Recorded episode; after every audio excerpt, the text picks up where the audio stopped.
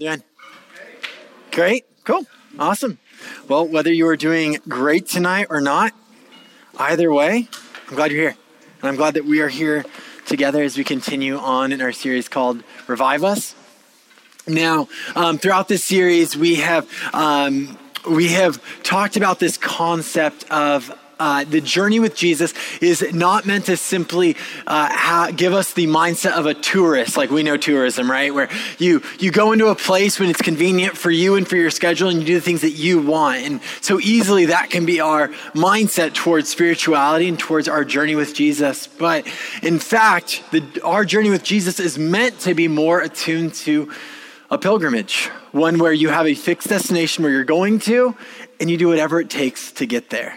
Uh, we've been using this phrase, it is meant to be a long obedience in the same direction. Uh, we don't coin, we didn't coin that. Eugene Peterson uh, ripped that one off from someone else, and he's really smart. Um, so, so that's why I rip him off in this.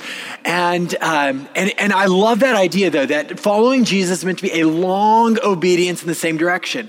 Three concepts that are difficult for us in our cultural context, right? Long, we like instant gratification. Obedience, we like doing what we want, not submitting to somebody else's rule and authority. Uh, same direction. Well, we're pretty fickle in our hearts and in our lives, and we're like, what's that thing over there? Let's go after that. And then we kind of like just kind of pinball around, right? So this idea that following after Jesus is supposed to be like this spiritual pilgrimage is something that uh, is is at the heart of the scriptures.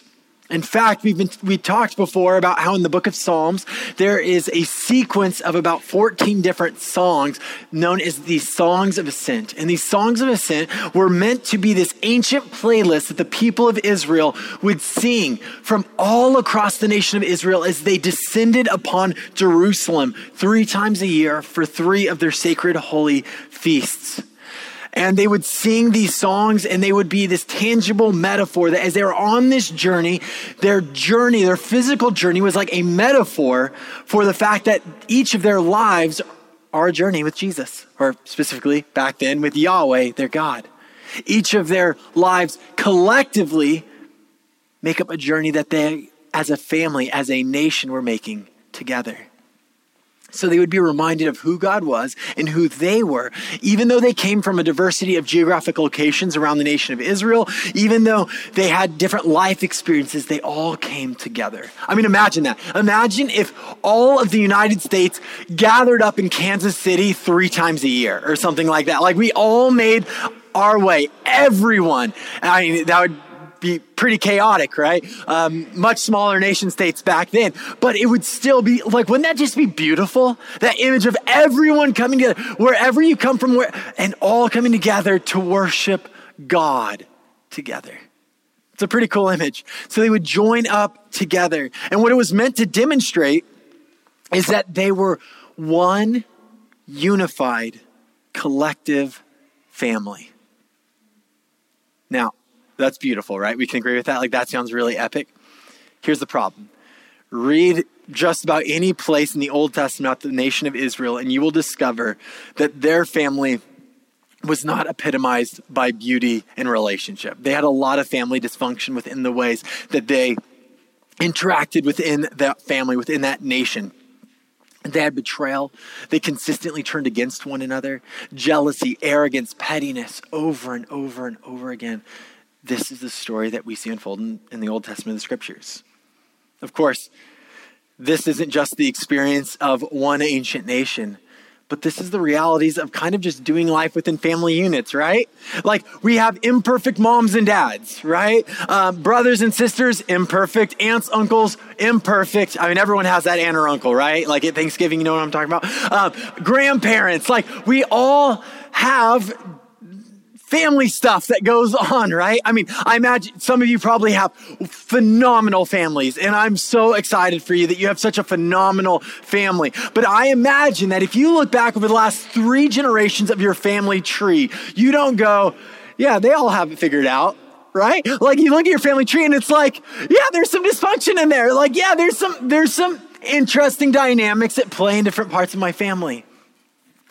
So if that's the case, If that's the case, and families are kind of difficult sometimes, then why does God continually use the language of family to describe our relationship with Him and our relationship with one another?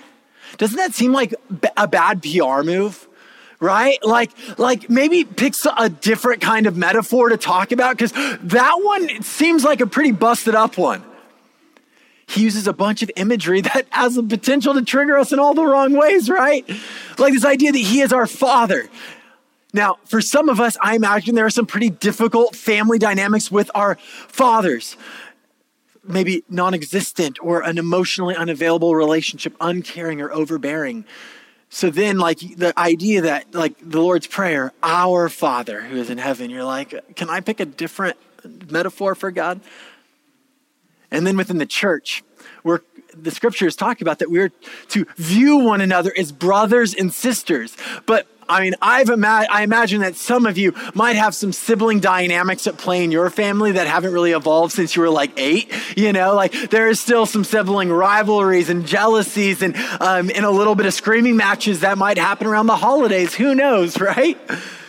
So, so should God perhaps choose a different option in the language of family? Well, what we discover over and over and over again is that within the scriptures, God doesn't go, ooh, family dynamics are rough. I'm going to back away from that one, right? No, He doubles down on the language of family. So the question is why? And then it's what hope does that language actually offer? Why does G, or why does God offer us hope that we are to view life within terms of familiar relationships? And how, in the midst of that, can we experience a reviving touch of God in our lives and within community? So that's where we're going tonight. So I thought we'd start with a few examples within the scriptures of some really dysfunctional family dynamics, okay? So let's start in Genesis. The first human family stumbles out of the gate, right? So you get Adam and Eve. They rebel against God. The man pulls a jerk move, blames his wife for it. And then the next thing you know, they have two kids, Cain and Abel. Now, Cain experiences fierce sibling rivalry, so much so that he ends up taking the life of his brother Abel. Not off to a great start within the family of humanity, right? Centuries later, a man named Isaac is on the scene, and he has two sons. Esau, the oldest, the strongest, the hairiest of the sons. And then you have Jacob, who is the younger one. Um, he is he is simply put the deceiver. Uh, in fact, uh, I think that they base the character of Loki actually on Jacob. Uh, in fact, when I'm when when I'm reading the story of Jacob anywhere in um, in Genesis, I get this imagery in my mind of Loki, of Tom Hiddleston in my mind. Okay, so Jacob manipulates his way into stealing his brother's inheritance. Jacob is not a great dude. Dysfunction in the family, right? He l- later gets renamed with the name of Israel, and he has twelve sons, the youngest of whom becomes his favorite, and he doesn't in any way try to not show favoritism. Instead, Joseph grows up and starts acting a little bit like the entitled younger brother, kind of like a twerp, and he ends up deeply offending his other eleven brothers, and their response is they don't go passive aggressive, they passed up that exit, and they go straight to aggressive, throw him in a pit, and sell him into slavery in Egypt. Like, again, not a great family move, right? Centuries go by. A shepherd boy named David is dismissed as irrelevant by his brothers.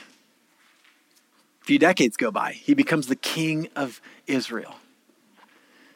And he has two sets of sons who fight against one another with fr- such ferocity, such bitterness that ends up ripping apart the entire nation. So the Bible doesn't exactly paint the rosiest vision of family functionality, right? But it is a real one. It's a relatable one, right?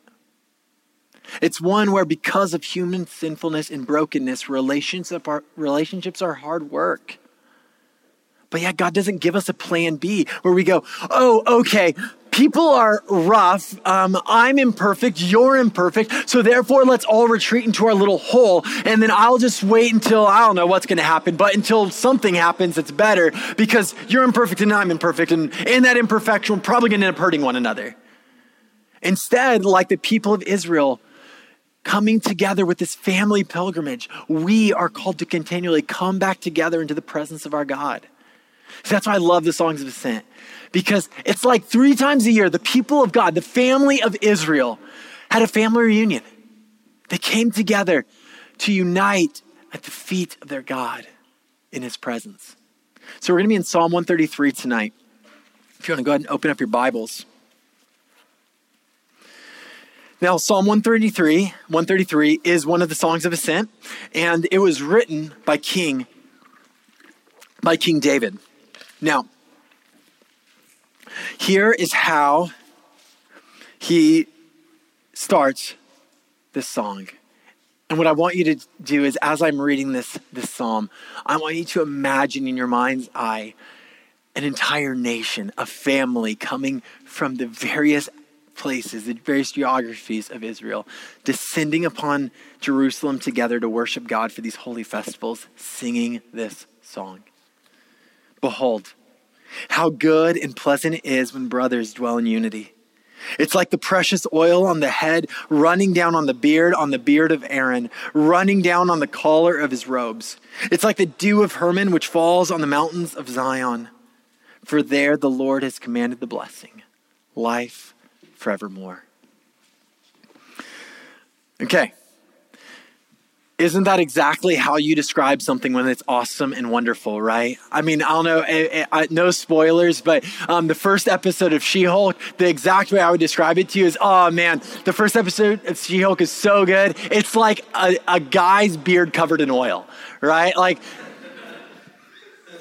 maybe we wouldn't say it that way. I don't know. Um, all right. Or if I ask you, hey, how's your day? And you go, oh, my day's as good as a dewy mountain. Right? Like that's a little odd, right? We, okay, this isn't the language you would ever use, right? It's not how we describe when something is good. So let's unpack these metaphors really quick before we get into understanding what he's talking about as being this good.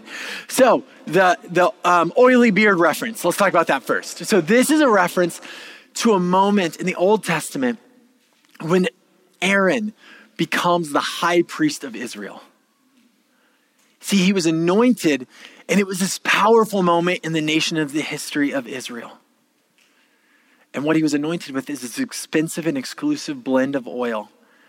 It was expensive and it was precious, but it wasn't like the way that maybe you use like your really good essential oils at home where it's like, like a drop drop, or if somebody asks you for a little bit, you're like, like one drop, that's all you're getting. No, like this was, this was oil being poured on the head of Aaron by Moses. And it started on his head. And as this expensive, pri- precious oil is just dripping down, it goes into his beard and it even ends up onto his clothes. Now, what's this for? Why? That's kind of an odd thing. We don't typically see that happening in our world, right?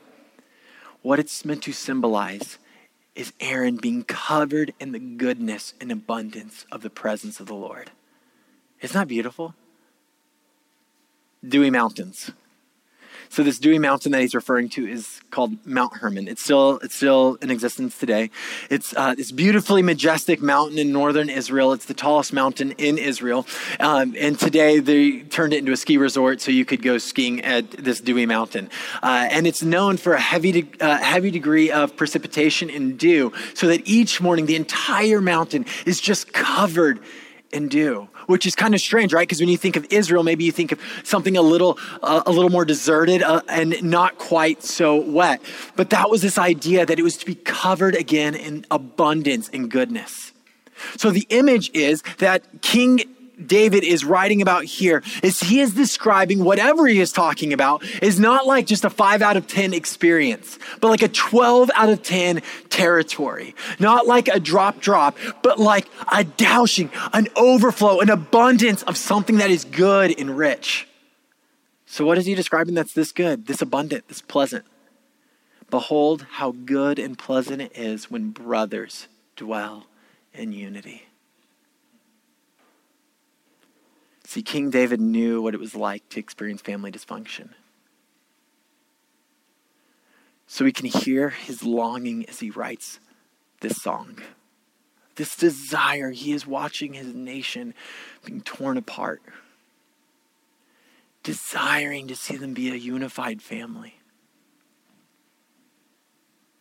As a dad, I have discovered this by uh, this, it's like this rich abundance and goodness is I have um, watched the way that Asher and Abby interact with one another.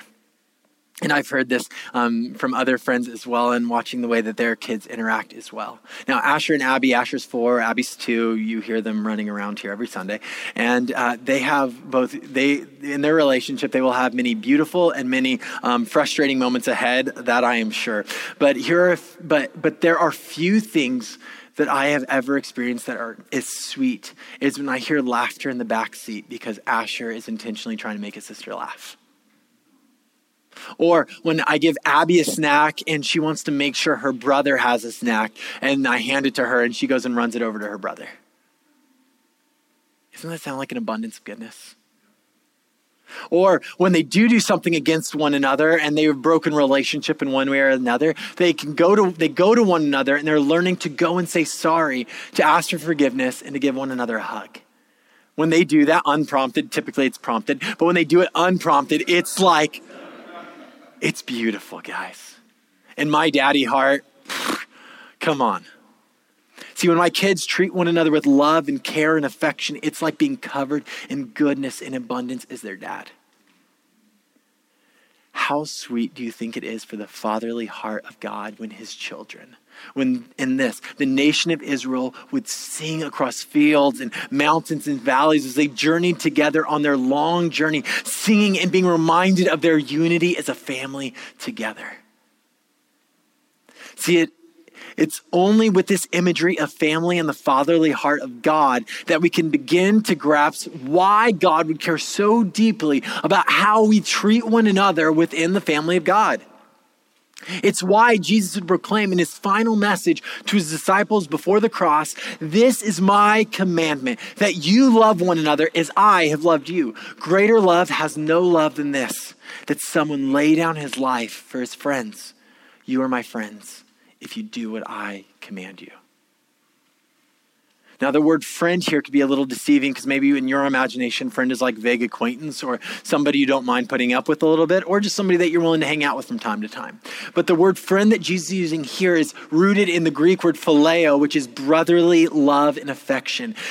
The best translation you could have for this word would be something like this. Probably best that they didn't write it out this way, but like beloved or uniquely loved brother, sister, friend. Like that would be the fullness of this phrase. Like you are uniquely loved, and that you would see one another as uniquely loved brother, sister, friends. See, when Jesus' disciples love one another, they are willing to sacrifice their wants, their needs, and even their own lives. And when they do that to the fatherly heart of God, it's an abundant covering of goodness. Now, notice though that Jesus doesn't talk about this like it's an optional reality. He says, this is a commandment. commandment. And he says at the end, if you're my friend, you listen to my commands. You shema, you listen and obey. You do what I have asked you to do. It's not so that you can prove that you are my friend. It's because you are my friend that this is the way that you will live. See, this is God's voice on how we are called to live and love one another. In fact, according to Jesus, this is the natural outflow of the fact that we are uniquely loved. That because we discover that we are loved by the Father, we love one another. Now, here's the deal. Do we do this perfectly or even well? I don't. I don't. Do you? Maybe. Maybe you do. You're awesome. Not me. Not often, right? We are imperfect humans who trust our way over God's often. We prioritize me over we. We misunderstand. We miscommunicate. And we do a host of other, live in a host of other dark spaces against one another, right?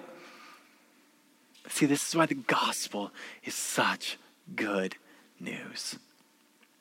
It's not the news that you better work harder and then God will love you. It's the news that God created humans to rule with him. But Instead of ruling with him, we decided to usurp him and try to rule on our own terms.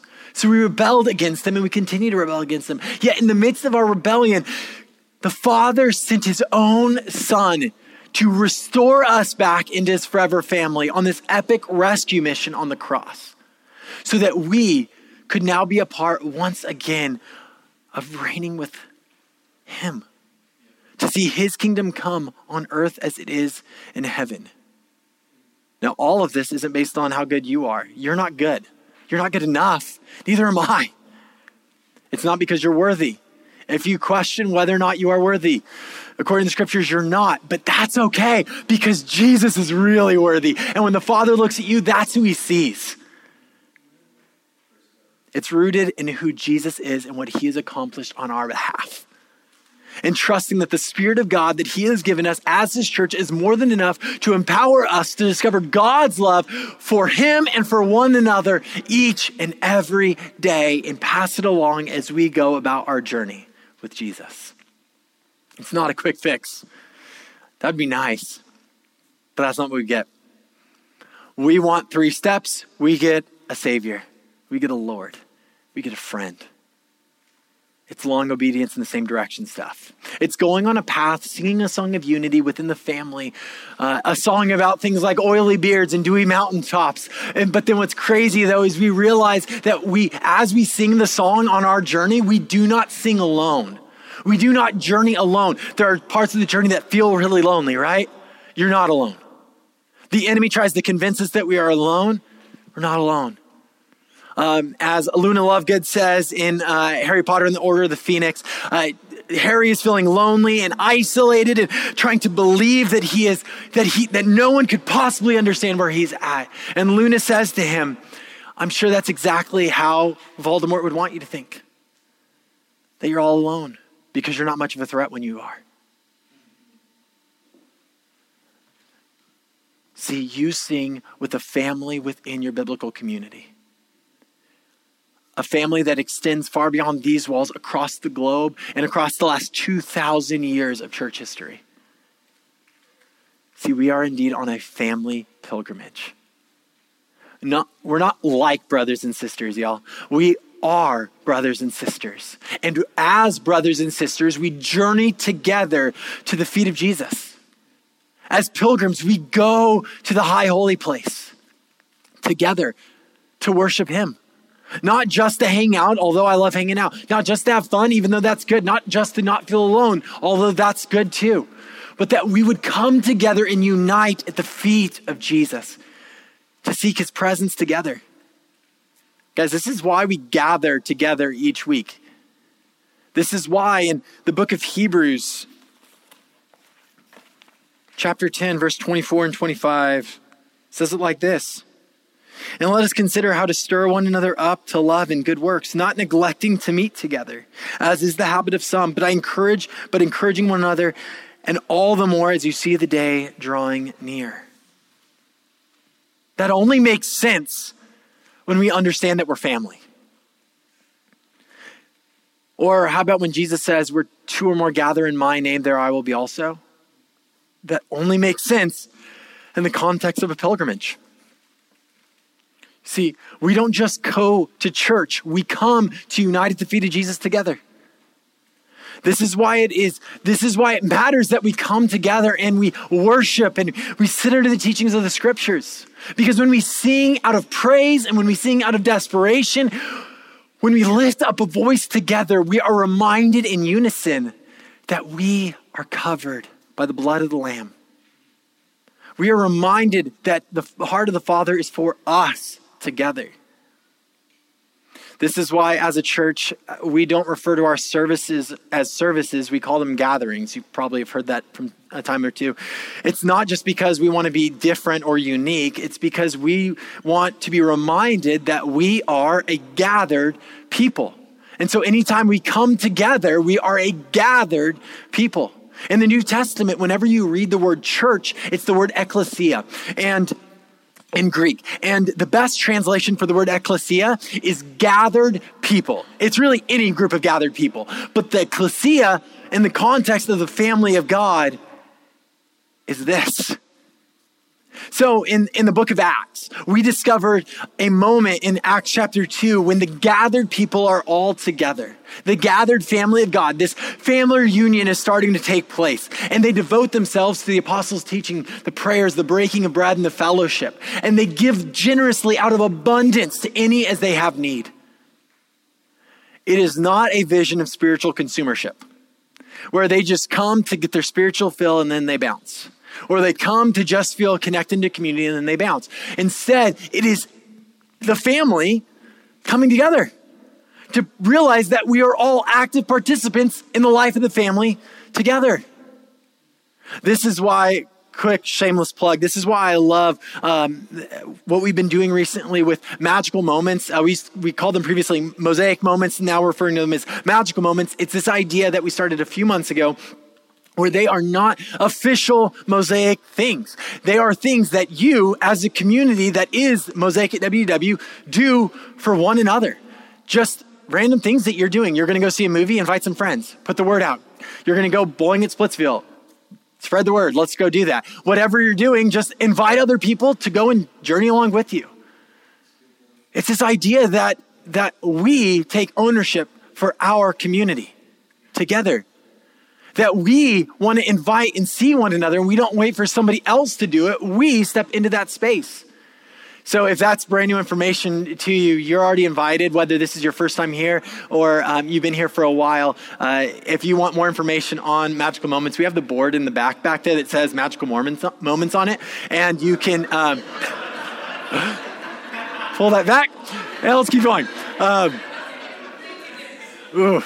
um, and you can... Uh, And you can find out all the information on how to get signed um, about uh, events that will be posted on the board itself, as well as phone numbers for um, individuals who can get you set up into getting those as text notifications about anything that's going on and uh, the unofficial realities that is this community. Does that sound cool? Yeah. Do we see ourselves on a family pilgrimage? When we gather together to worship and to sit under the teachings of the scriptures, see, we are not just putting a marker on our good stuff Christians do bingo card, right?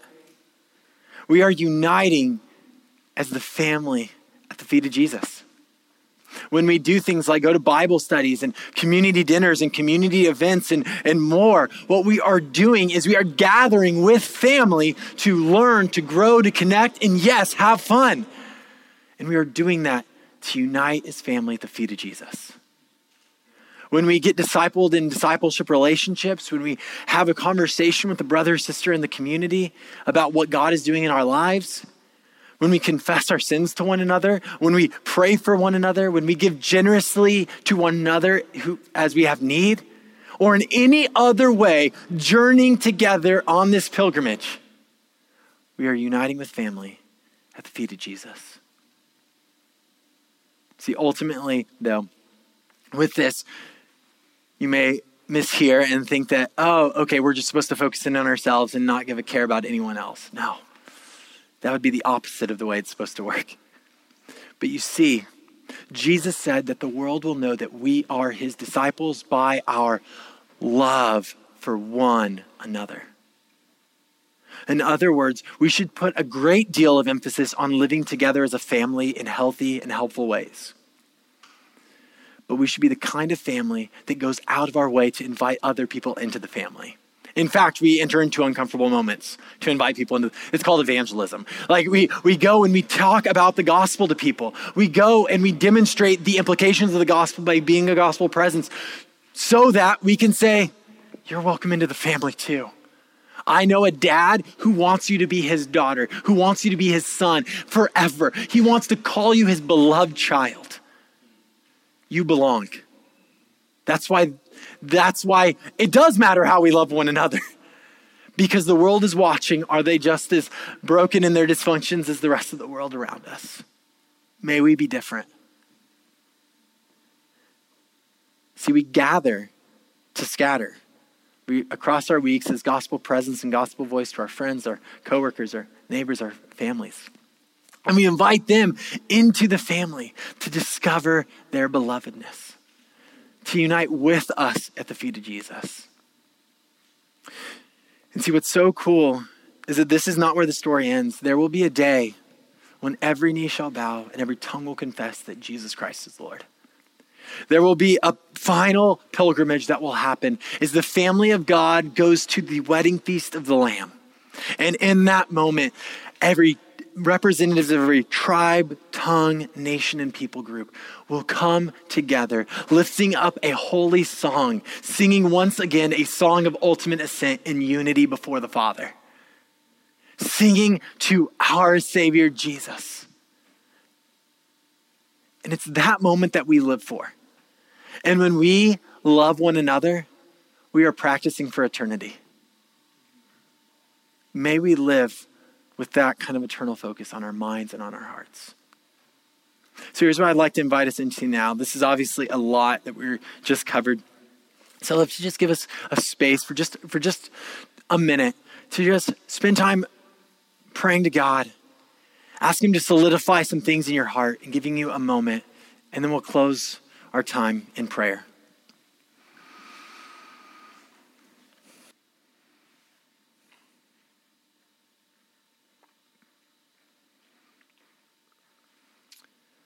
I'm going to invite the band to come on forward. Would you all pray with me?